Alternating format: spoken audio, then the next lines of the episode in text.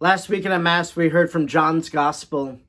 It was this account of John the Baptist pointing out Jesus to Andrew and the others.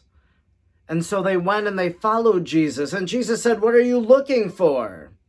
And then they ask, Where are you staying? And Jesus says, Come and see. And then Andrew goes home and he gets Simon, and Simon then becomes Simon Peter and follows Jesus too. And so last weekend in the gospel, we had the calling of Andrew and Simon, or so it would seem. But here we are today. We have the calling of Simon and Andrew in the gospel of St. Mark. And how does this calling take place? Well, Andrew and Simon, they're on the Sea of Galilee, they're mending their nets, they're by their boat, they're fishermen. And Jesus comes by and he says, Come, follow me. And they leave their family behind and they follow Jesus. And maybe if you're like me, as you read this weekend's gospel or as you heard it, you maybe thought back to last weekend's gospel and you're like, How can this be? Wasn't Andrew and Simon Peter, weren't they already called? And how is this calling different than last weekend's calling? And I know that's immediately what I thought of. And there's a lot of different ways that we could maybe broach this topic.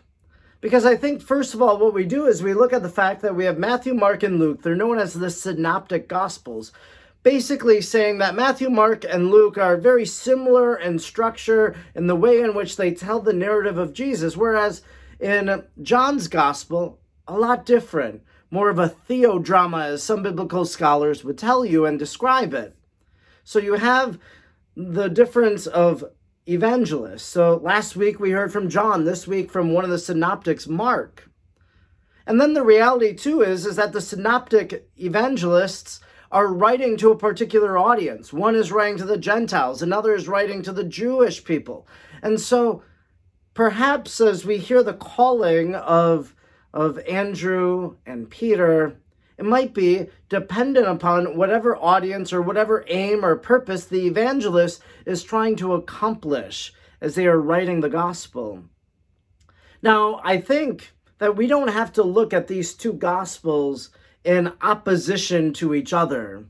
Because who's to say that last weekend, John's gospel, John the Baptist points out Jesus, Peter, Andrew begin to follow Jesus, come and see. But after they went and they saw where he was staying, maybe they went home. And so here it is, days, weeks, months later, there they are along the Sea of Galilee.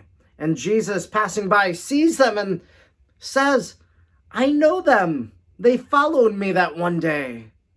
And now he invites them into a deeper relationship to follow him to learn from him as his disciples, to literally sit at his feet and to learn his teachings.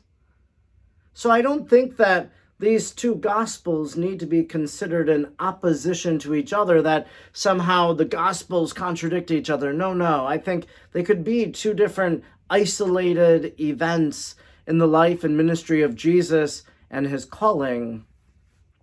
So then I think we look underneath it all we ask that question well, what is Mark trying to tell us in this gospel that we've heard? Well, I think what Mark probably is trying to say, or what we could take away from this gospel, is the fact that Jesus is calling ordinary people. And this is true for all of the apostles that Jesus calls. He calls lots of different individuals to follow him. And as he calls them to follow him, he calls them from wherever they are. He goes and he calls Matthew a tax collector, and boy, did Jesus take heed for that. And so here he is calling ordinary fishermen. So he's calling, he's calling people who are smart or not. He's calling people who are affluent or not. He's calling people of all ways and walks of life. So you have Peter and Andrew, these fishermen, and I think maybe what Mark is trying to tell us in the gospel then is that it doesn't matter who you are, but what matters is what Jesus is going to do. So as Jesus calls Andrew and Peter, It's Jesus looking at them and saying, I know my plan for them. I know what I'm going to do for them. I know how they're going to change. It's Jesus inviting them to follow him and allowing his will, his work, his words to really touch their hearts their, and their lives. And really, that's true for all of us. That Jesus is calling us, no matter who we are, no matter what we've done, that He's looking at us where we are in our life right now. And as Jesus looks at us, He knows His plans for us, He knows what He wants to do and what He wants to accomplish. And so, as He calls us, we have to say yes to that call. That we have to follow Him and that we have to allow Him to do what it is that He wants to do in our lives. Our first reading this weekend also was the call of Jonah. Jonah being sent to give a message of repentance. Our gospel is the call of Andrew and Peter. And what's essential to these call stories is their response, them doing what God wants.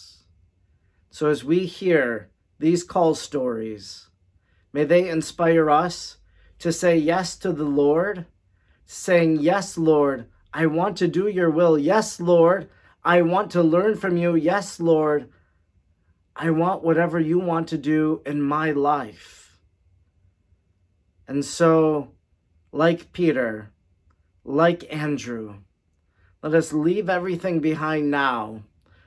Everything behind our cares, our worries. Let's leave them behind so that we might be more intent on following Jesus. As we follow him, may he show us the way to heaven.